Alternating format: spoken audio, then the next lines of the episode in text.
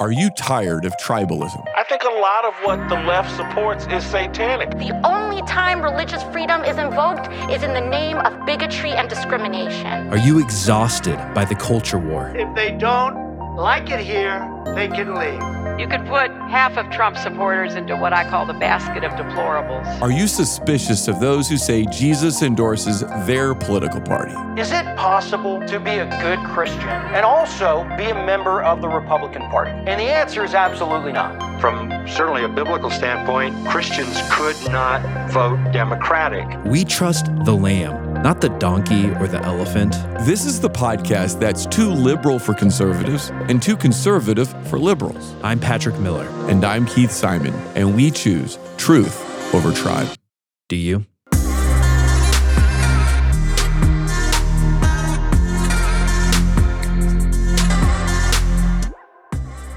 How did the definition of woman become so controversial? How did it become normal, at least in some circles, to replace the word woman with menstruators or people with a cervix or people with the capacity to get pregnant? Maybe you think the trans conversation is only taking place between conservatives and progressives or between Christians and the LGBTQ community. But to me, the more interesting conversations about sex and gender are happening on the ideological left. That's why I'm excited to be able to talk with Kara Dansky. She's a lifelong Democrat, a former ACLU lawyer, a proud feminist, and the author of The Abolition of Sex How the Transgender Agenda Harms Women and Girls. We dive right into the controversy, so buckle up.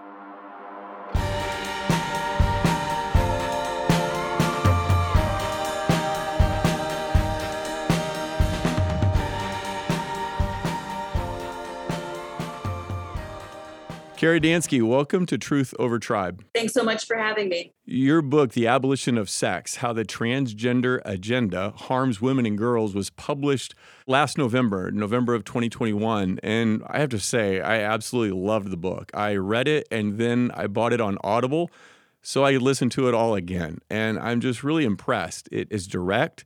It's brief, it's to the point. You had a great writing style, it's smart, it's interesting, and in it, you tell a lot of stories. And I just want to start with a story that you open the book with, and that is about Rachel Levine. Rachel Levine, not too long ago, was named one of USA Today's Women of the Year for 2022. And if you're not familiar with Rachel Levine, President Biden appointed her to be the Assistant Secretary of Health for Health and Human Services. Now, what's interesting about Rachel Levine being nominated as one of the Women of the Year is that she was born Richard Levine and only transitioned in 2011 when, if I understand it right, she was in her 50s.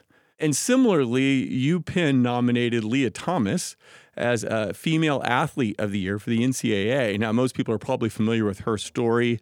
She was born William Thomas and swam for three years on the UPenn male swim team and then transitioned and now has been swimming for the women's team. And as you could imagine, she's doing quite well. So, look, Kara, here's my cynical take on all this. You could conclude that men are some of the best women, that men are so great, they're actually better at being women than women are being women if they're being nominated as Women of the Year. You're an intelligent feminist. What's your take on this? Thanks for the question. And, you know, those of us who are active in this fight encounter that argument frequently. There are many men who pretend to be women who will say that explicitly. They will say, I, as a trans woman, am a much better woman than you as a cis woman. We can talk about what that refers to. Yeah, I did open the book with the story of Dr. Levine. I do not refer to Dr. Levine using she, her pronouns. I will only refer to him as a him. And same with Will Thomas. I will use correct names, assuming they're legal names, because people can change their names. That's fine. So I'll refer to Dr. Levine as Rachel Levine and to Lia Thomas as Lia, even though they're both men. But yes, I think you're absolutely right. And it's not even a hidden agenda. There are men masquerading as women who will say that they are better women than actual women. It just seems like some of this is an insult to women for the NCAA to have Lia Thomas, like you said, Will Thomas. It gets confusing. I want to get into that in just a second. It just seems a bit insulting to women to say that these men are now women of the year. is our society erasing women? Are we devaluing these women? Absolutely. And maybe one of the best examples of that is Bruce Jenner, who was also named Woman of the Year. And Caitlyn was asked, What is the hardest part of being a woman? And Caitlyn's answer was the hardest part of being a woman is picking out an outfit every morning. And to women who have survived this incredibly misogynist society, that is gravely insulting. And I am here to assure your audience that the hardest part of being a woman is not picking out an outfit in the morning. Wow, I had never heard that. That is incredibly insulting. Let's go down that for just a second because what I remember when Bruce Caitlyn Jenner was on the magazine cover and it was kind of the big reveal that the picture seemed to play to all the traditional sexual stereotypes that society has of women. And so for Caitlyn Jenner to say the hardest thing about being a woman is to pick out your outfit every day, it seems like it's narrowly defining what a woman is. And it seems to be playing to stereotypes. That has to make you uncomfortable given all that women do, all that women are responsible for, all that women have accomplished. To have womanhood reduced to picking out outfits or seductive pictures on magazines again, it seems insulting, and I'm surprised that so many women are willing to go along with it. So, we're in a really interesting political climate here, and it's no surprise that it's the Democratic political party, which is my party, to be clear. I registered as a Democrat at the age of 18, and I remain one despite my disgust with my own party's insistence on enshrining gender identity in the law. We could talk more about that if you'd like. But my point here is that it's very clearly the Democrats who are pushing this. And as you say, it is an incredibly regressive agenda. And it becomes very difficult because speaking as a feminist on the political left, I'm not afraid to call this a politically conservative, regressive agenda that seeks to enshrine sex stereotypes, very outdated sex stereotypes. And the way that it does that is by saying, if you wear a dress, you're a woman, right? Back in the day, it was declared that women had to wear dresses and stay at home and do dishes. And feminists were very successful in fighting back against that. And today, it's politically popular on the left to say that anyone who wears a dress and does dishes and behaves in stereotypically feminine ways is what a woman is. It's incredibly regressive, but this comes across as confusing often to some of the conservatives that I have joined forces with because they can see quite clearly that it is what is typically understood to be the political left that is pushing this. And it is. It's the Democrats who are pushing this for sure. But that doesn't make gender ideology a progressive ideology. It's actually very regressive, and it's the Democrats who are pushing it. So you talked earlier about pronouns, and I want to get into that. I would rather get into it later after you've had a chance to kind of unpack your argument. But I think in order to just make sense of the conversation, we've got to talk about pronouns because it gets so confusing about who we're talking about. You said already that you refuse to use pronouns that don't line up with biological sex. Can you explain that to us? Because I think some people see that as rude, or they feel like we should accommodate to whatever somebody calls themselves on name tags and emails that people list their pronouns. Why do you refuse to go along with that? Yeah, it is becoming more and more common to see pronouns in emails, but two reasons I refuse to go along with it. One is that it's just not true wrong sex pronouns are an untruth. I think it's important that we maintain our connection with the truth. The other reason is that there has been some work done and a very interesting article published called Pronouns Are Rohypnol. For anyone who doesn't know, Rohypnol is colloquially known as the date rape drug.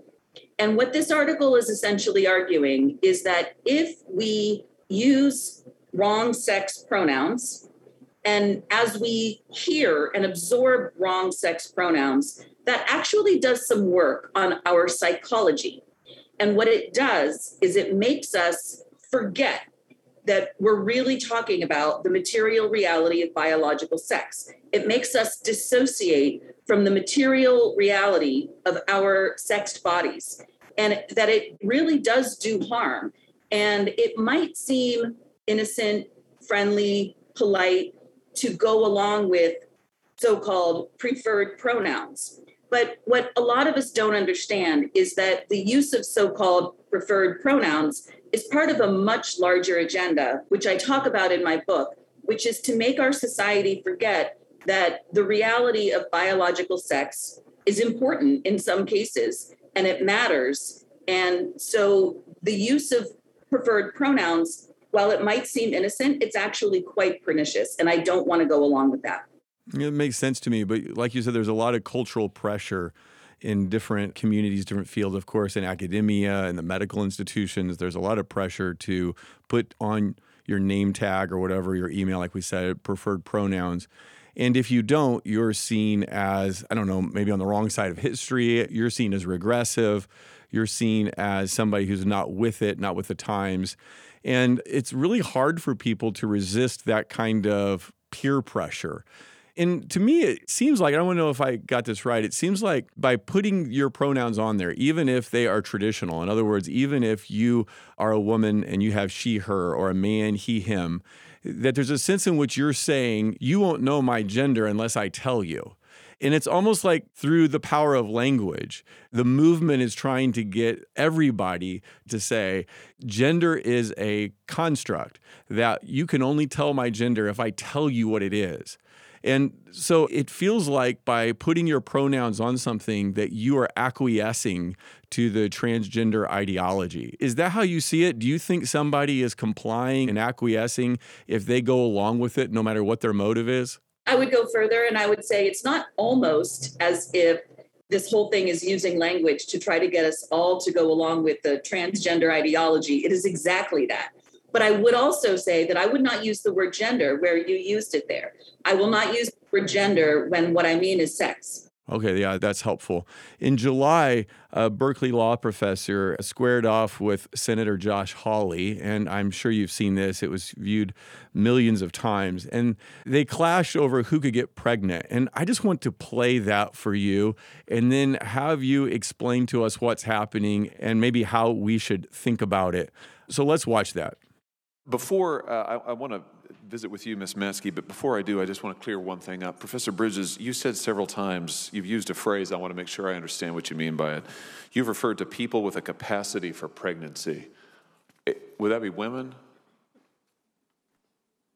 Many women, cis women, have the capacity for pregnancy. Many cis women do not have the capacity for pregnancy. Um, there are also trans men who are capable of pregnancy, as well as non binary people who are capable of pregnancy. Uh, so, this isn't really a women's rights issue. It's a. We it's, can it's recognize that this impacts women while also recognizing that it impacts other groups. Those things are not mutually exclusive, Senator Hawley. Oh, so your view is, is that the core of this, this right then is about what? So um, I want to recognize that your line of questioning um, is transphobic, um, and it opens up trans people to violence by not recognizing that. Wow, you're saying that I'm opening up people to violence by asking whether or not women are the folks who can have pregnancies? So I'm one, I want to note that one out of five transgender uh, persons have attempted suicide. So I think it's important because of my line of questioning. Because so we can't talk about it. Because denying that trans people exist and pretending not to know that they exist. I'm denying that trans people exist by asking you? you? if you're talking you? about women Are you? having pregnancies. Do you believe that uh, men can get pregnant? No, I don't think women can so get pregnant. you are denying that trans people exist. Thank and that leads to violence. Is this how you run your classroom? Are students allowed to question you, Absolutely. or are they also treated like this, where no, no, no, they're, they're told allowed that to they're question. a- opening up people to oh, violence? We have a good time in my class. You should join. I bet. You might learn a lot. Wow, I, I would learn a lot. I've learned a You- lot I just in this exchange. absolutely. Extraordinary. So, Kara, Professor Bridges is obviously a very intelligent woman, accomplished. I spoke with a friend who had her for class at UC Berkeley Law School. And yet, what they're talking about there seems preposterous to most people in America. People with the capacity to get pregnant.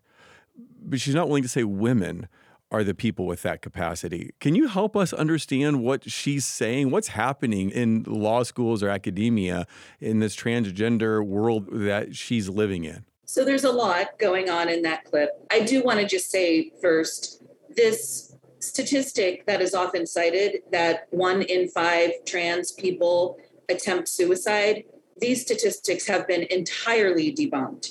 And the studies that document the attempted suicides of so called trans people are methodologically flawed. So I just really want to be careful here because suicide is a very serious thing, and anyone who is contemplating suicide needs help immediately. And it's tragic anytime someone takes their own life. And I don't want to minimize that. I do just want to say that the professor's statistics are wildly off. So I just want to make that very clear to your listeners. So, this whole movement is an attempt to make us forget that sex is grounded in material reality. And I try to make the case in my book. I don't know if I succeed, but I'd welcome listener feedback. I try to make the case in my book that throughout the 1960s and 70s in academia, including notably UC Berkeley, there were a bunch of academics who built on theories of postmodernism to develop something called queer theory. And at the essence of queer theory is the view that sex isn't real. And I think, to their credit, these academics were smart enough to realize that if they tried to push the idea that sex isn't real, they would have failed spectacularly because all Americans, everybody all over the world, knows what sex is and knows how babies are made and knows that only women get pregnant. We all know this. And so, in order to push the agenda that they wanted to push, they made up this word called transgender, and they have persuaded society that the word transgender describes a coherent category of people for whom sex is irrelevant. And it's not true. Nonetheless, they have been remarkably successful in persuading Americans across the political spectrum that that word has some sort of coherent meaning, and it just doesn't. So, in this Senate hearing, they were talking about abortion, and Professor Bridges wouldn't acknowledge that women are the only ones who can get pregnant. So Senator Hawley pushes back and says this then isn't a woman's right issue. And it makes me think of the story where the ACLU, who used to work for, and we might get to that here in a moment, that they changed a quote by Ruth Bader Ginsburg and took out references to women in relationship to abortion. It also makes me think about a theater production about Joan of Arc I saw recently, in which they were saying that Joan of Arc was a man. And so part of this is about the erasure of women. In other words, Joan of Arc couldn't be a woman because Joan of Arc was known for this physical prowess and bravery and fearlessness and taking on these big challenges. But can't women do all that too? So why is progressive society erasing women? I mean, this is what is so frustrating to feminists. Joan of Arc was, of course, an incredibly courageous and brave woman, and she was killed for it. And women throughout the, what, 15th, 16th, 17th centuries were killed on suspicion of being witches because they were women. None of that happened because of identity. It happened because of their femaleness. Women in this country were deprived of the right to vote for the first several centuries, not on the basis of some nebulous identity, but because they were women. Women and girls all over the world are subjected to a horrific procedure called female genital mutilation. It is not called identity mutilation. They are subjected to that practice because they are girls. All of this has happened on the basis of sex, which the late Justice Ginsburg knew. And it's incredibly frustrating for feminists to be told now that we have to ignore the material reality of sex. And yes, you're absolutely right. It is erasing women and womanhood. And to suggest that Joan of Arc was somehow not female because of a bunch of sexist stereotypes is outrageously misogynistic.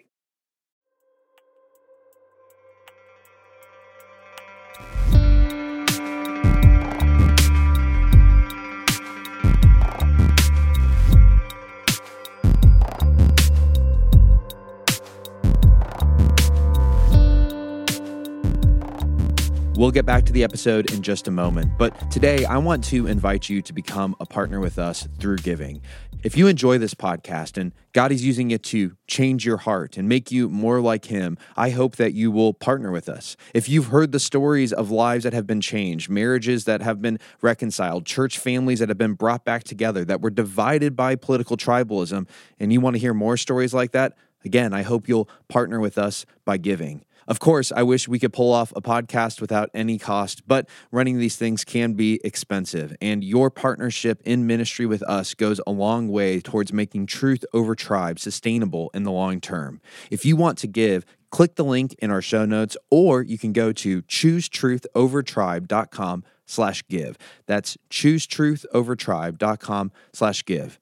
I hope you'll partner with us in this gospel centered ministry to glorify Jesus by fighting tribalism in our churches, in our communities, and in our families.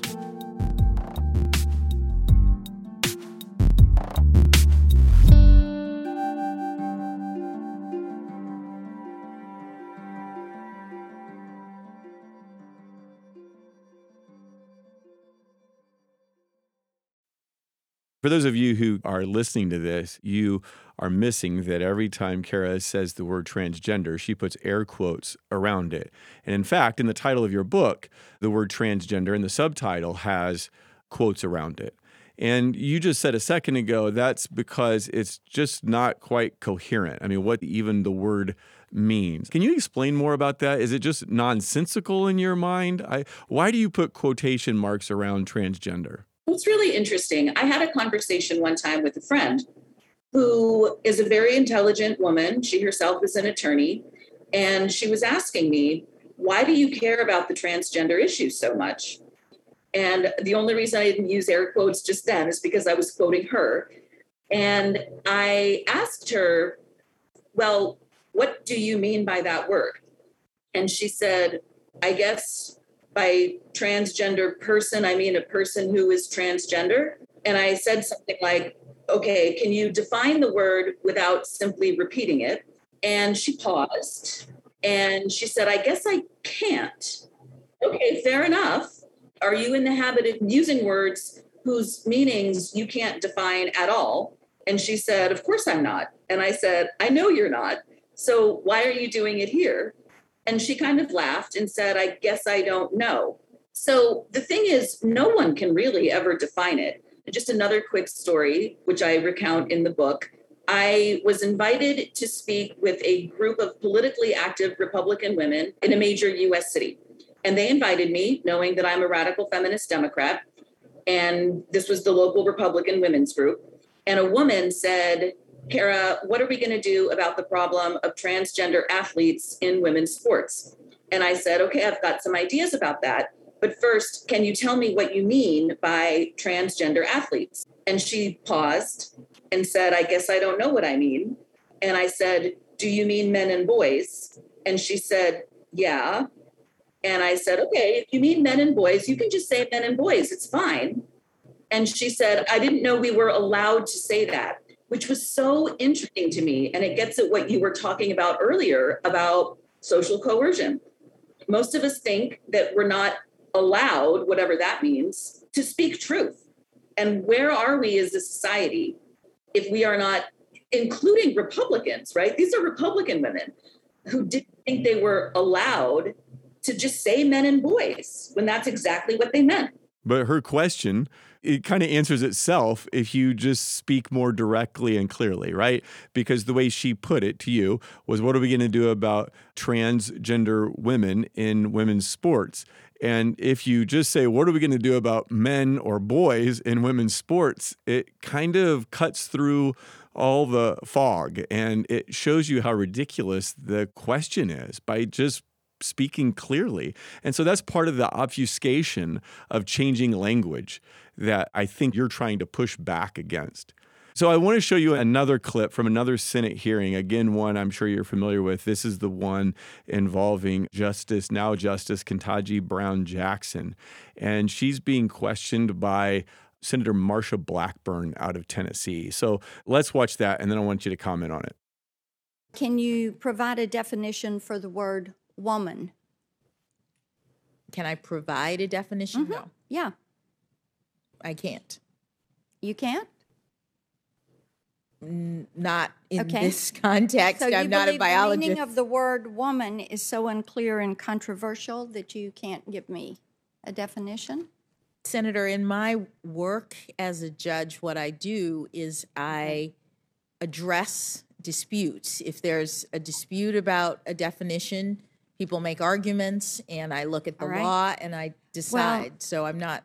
The fact that you can't give me a straight answer about something as fundamental as what a woman is underscores the dangers of the kind of progressive education that we are hearing about.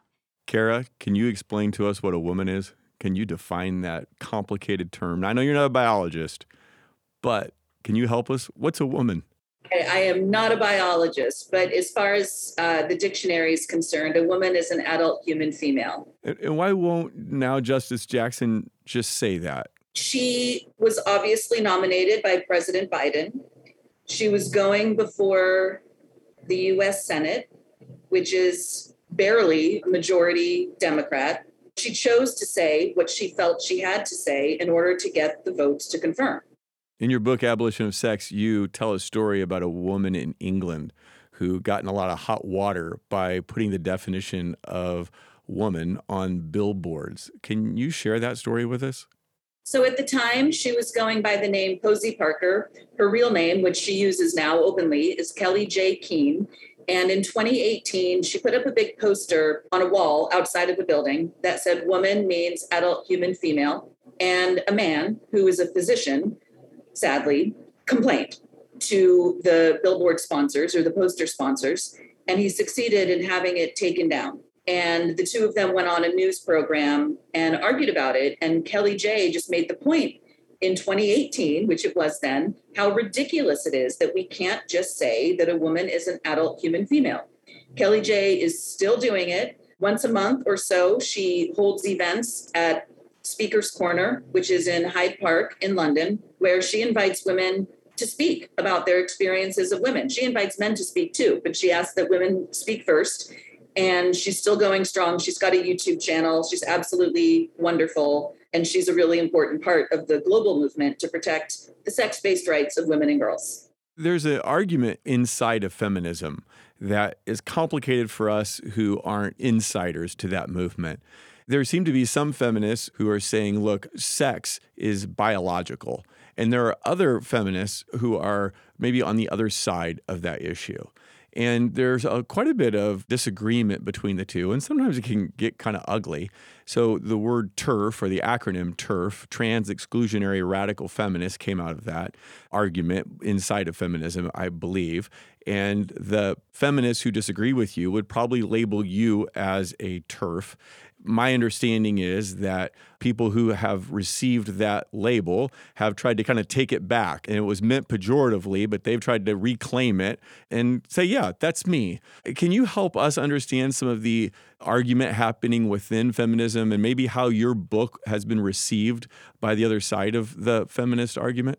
So I don't know where the term TERF originally came from, but yeah, its purpose was to denigrate feminists who stand up for the material reality of biological sex. And to be clear, there's not a lot of open communication between those of us who do stand up for women and girls on the basis of sex and the community of women who you're referring to as feminists, I wouldn't even call them that, who reject what we say. I understand that they are popularly known as feminists. So we're talking about, for example, organizations like the National Organization for Women, Planned Parenthood, National Abortion and Reproductive Rights Action League, even the Women's March. All of these mainstream so called feminist groups deny the material reality of biological sex, and they advance the argument that some men can be women because they are trans women.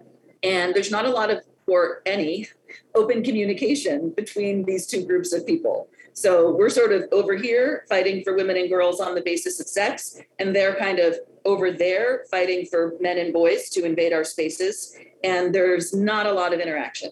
Did these people who refer to themselves as feminists, like you mentioned, the National Organization of Women, Planned Parenthood, NARAL, Which, by the way, for most people out there to hear you say that they really aren't feminists, that's pretty shocking because for a long time, groups like the National Organization of Women were the leading voices of feminism, or at least one of them.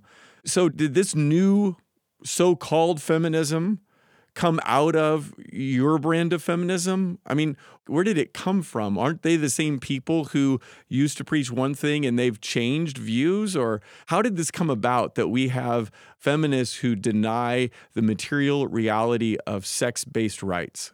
So there's a lot of money involved. I mean, I just want to make it very clear to your audience that I contributed to Planned Parenthood for decades. I was a member of NOW for a very long time. I will say one good thing about NOW, which is that it maintains that prostitution should remain a crime for the sellers and buyers of women and that it should be decriminalized for the women who are involved in the industry. So I'll say that for them. And I agree with them on that.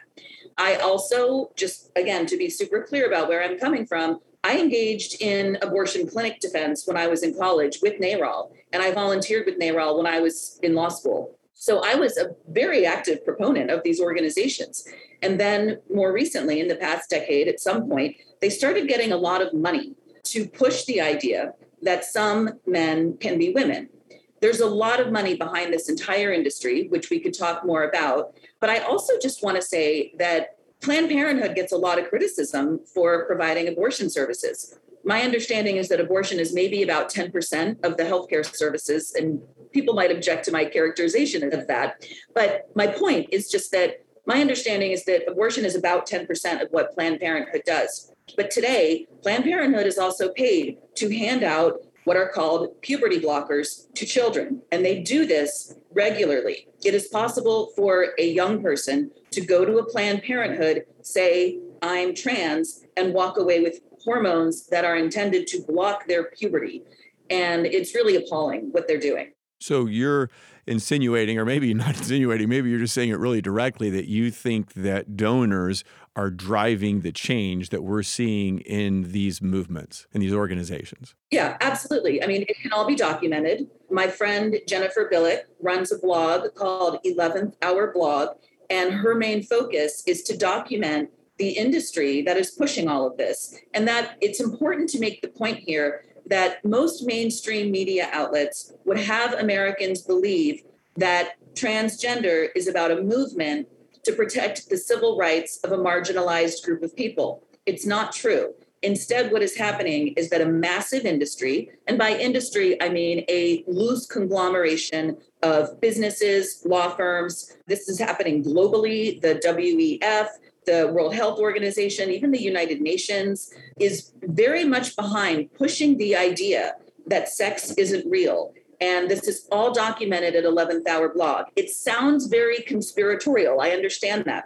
But the problem with calling it a conspiracy theory is that it can all be documented.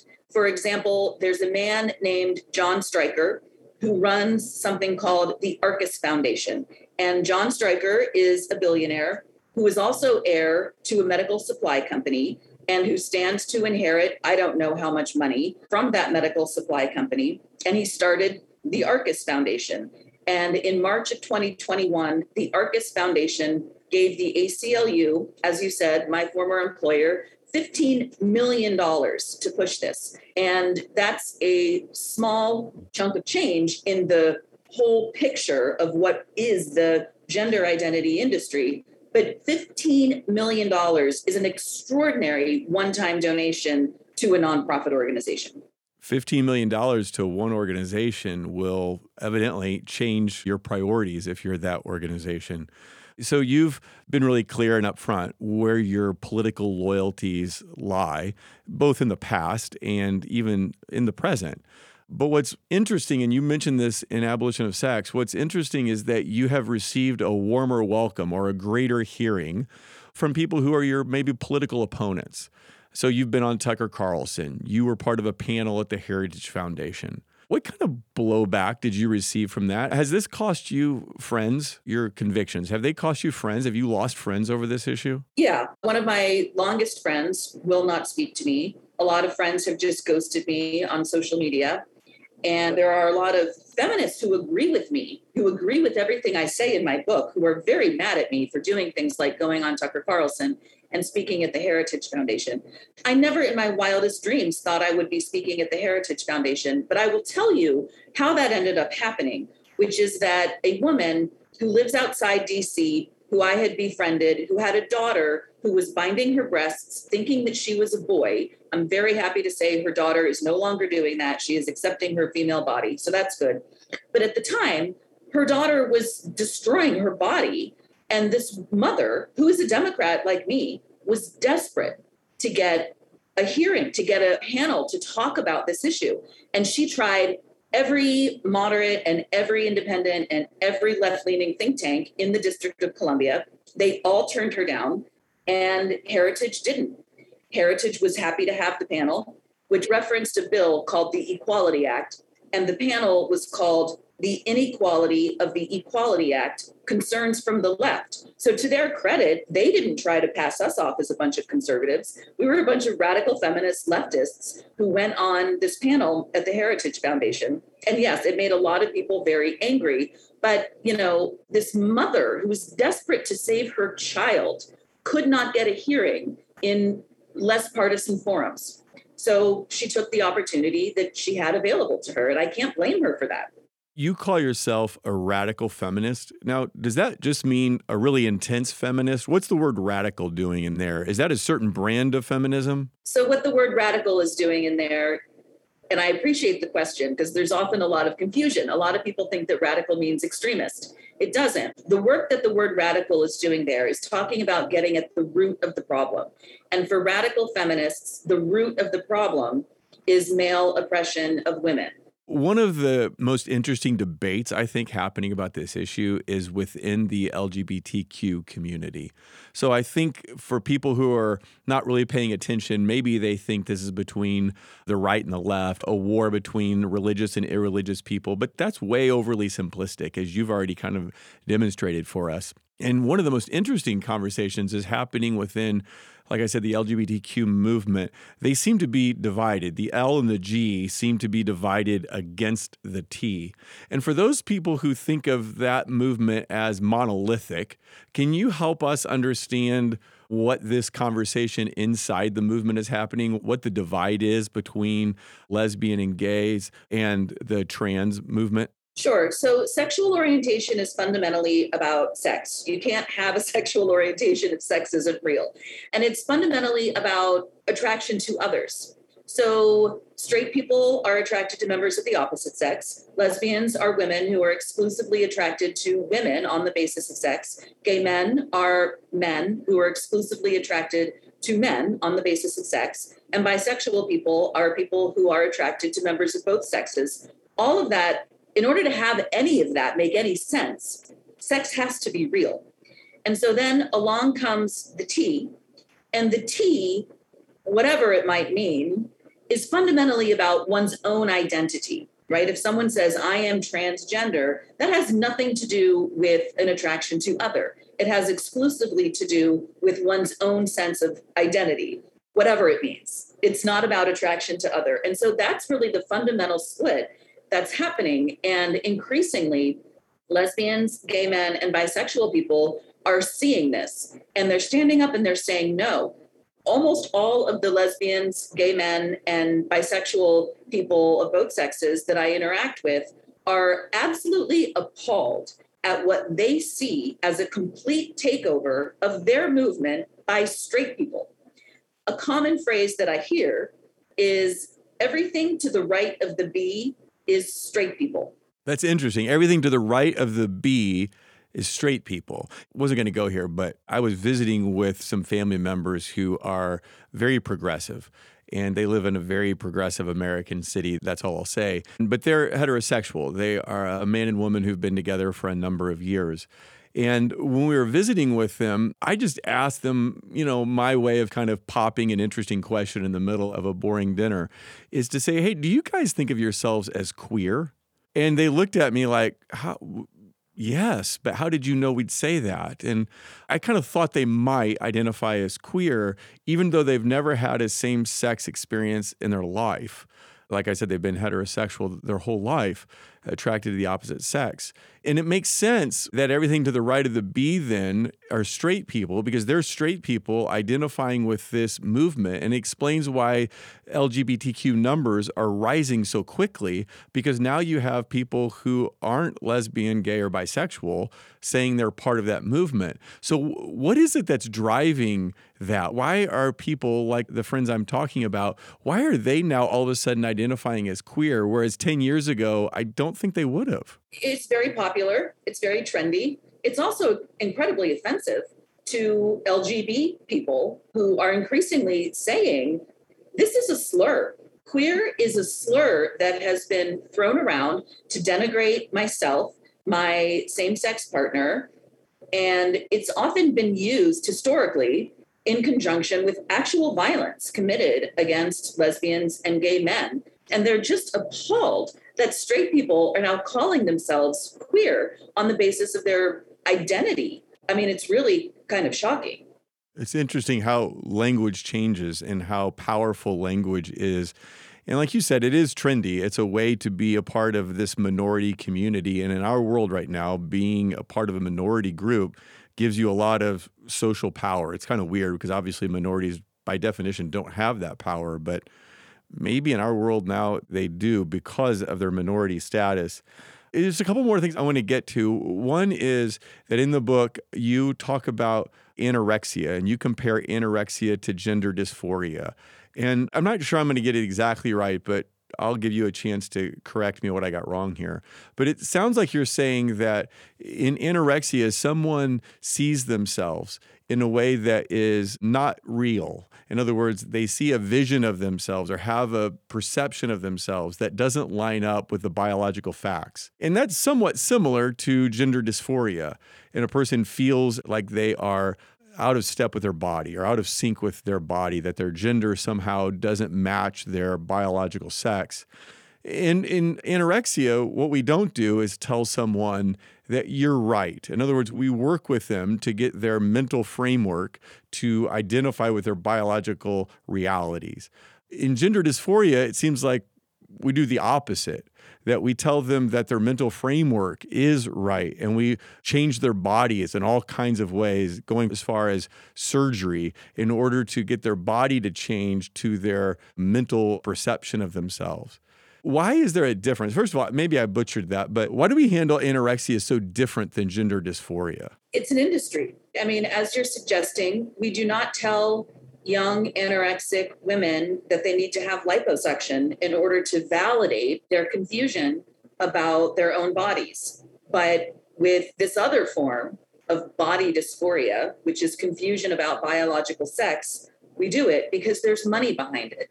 There's a ton of money behind putting a generation's worth of young people on a lifetime's worth of hormones. The numbers of young people that are reporting to gender clinics and saying that they're trans and going on opposite sex hormones is skyrocketing.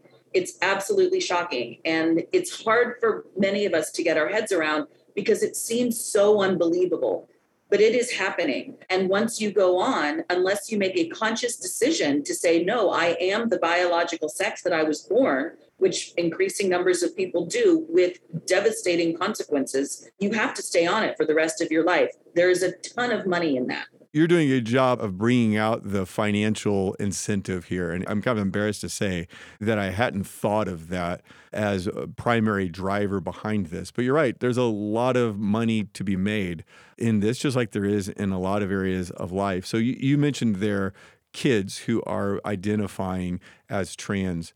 So there's a lot of people who are listening who they don't have anything against trans people. In some sense, they don't care what adults do. They can do whatever they want, whether they agree with it or not. But they have kids in school. And they're a little bit concerned that in schools, their kids are being told that gender is a social construct. They're being told that if they want to switch their name or their pronouns, that they can do that apart from the parents even knowing about it. If you were a parent with elementary aged kids, middle school aged kids, what would you do? How would you handle that? Do you recommend people get out of those public school settings? Or, I mean, that's not always an option for people. So, how should parents think about this? Right. I would actually say that gender is a social construct, but I mean that in a very different way from what people are being told today. Sex is not a social construct, right? Every girl is a girl, every boy is a boy on the basis of sex. But you're right that children are being taught that that is not true. And it's extremely dangerous. And so I really want parents to be more than a little bit concerned. I want parents to be extremely concerned. And what can they do? You're absolutely right. Taking kids out of public schools is not always an option. Most of us can't afford to send our kids to private schools. Most of us are not in a position to homeschool, although I know increasing numbers of parents who are homeschooling for that very reason. I really hope that parents, and I should say I'm not one, I really hope that parents start taking a stand about all of this in their schools. Talk to their teachers, talk to their school administrators. I know it's hard. I know it's really hard because of the social coercion that we've been talking about, but I'm really worried that these kids are being taught a lie and they're being taught a lie that is going to send these kids, increasing numbers of these kids, into clinics to get puberty suppressing hormones. And then once they go on puberty suppressing hormones, it's like 99% of kids that go on these drugs go on to cross sex hormones and eventual surgeries. And I mean it when I say we're seeing increasing examples of young people. A lot of these young people are in their 20s and 30s, and they realize that they made disastrous decisions, whether as minors or as young adults, to make lifelong decisions about their bodies. I have heard from so many young women who had their breasts removed. I've heard from so many young men who had their genitals removed. And these people are on hormones, these women are on hormones that indefinitely change the tenor of their voice. Their voice lowers and they can never get their vocal cords back.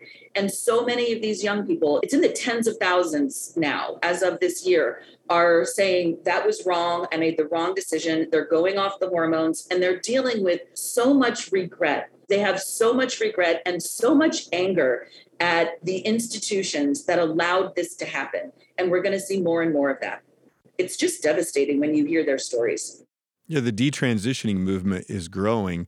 I read recently that Tavistock, the youth gender clinic, I don't know if that's exactly the right label for it, in England, recently shut down. It seems like the lawsuits are coming, and maybe that's how this is going to be settled. Eventually, lawsuits are going to come, and people are going to have big fines or go to jail, or I'm not exactly sure what the outcome of that will be. So, the abolition of sex, I can't recommend it enough. What else are you working on, Kara, that maybe people would be interested in following you on, either in social media or other projects that you're working on? Sure, thanks. Uh, so, you can find me at Kay Dansky at Facebook and on Twitter. And I'm currently the president of the US chapter of Women's Declaration International. Women's Declaration International is a global organization with chapters in numerous countries, and we fight to protect the Declaration on Women's Sex Based Rights throughout law at the local, state, federal, and international levels. Please check it out at womensdeclaration.com. Anyone in the world can sign it, assuming you agree with the principles yeah, we're growing every day, and we are completely dedicated to protecting the sex based rights of women and girls. I should say we're nonpartisan. We're nonpartisan globally. We welcome everybody. If you're a woman and you want to volunteer with the US chapter, you can go to womensdeclarationusa.com and find our volunteer application, women only, and one of our volunteer coordinators will be in touch with you. Well, I encourage people to go check it out, whether you decide to volunteer or not, that's up to you. But check it out because instead of just sitting around complaining and commiserating over this, it's great to take a positive step forward. And maybe this is a place that you can fit in and do that. Kara, we really appreciate your time. Excellent book. I encourage people to pick it up. Thanks so much. Bye. Bye. Thanks for listening. If you found this podcast helpful, make sure to subscribe and leave a review. And make sure it's at least five stars. Stop. No, just be honest. Reviews help other people find us. okay, okay. At the very least, you can share today's episode. Maybe put it on your social, your favorite text chain. And if you didn't like this episode, awesome. Tell us why you disagree on Twitter at truthovertribe underscore. We might even share your thoughts in an upcoming newsletter.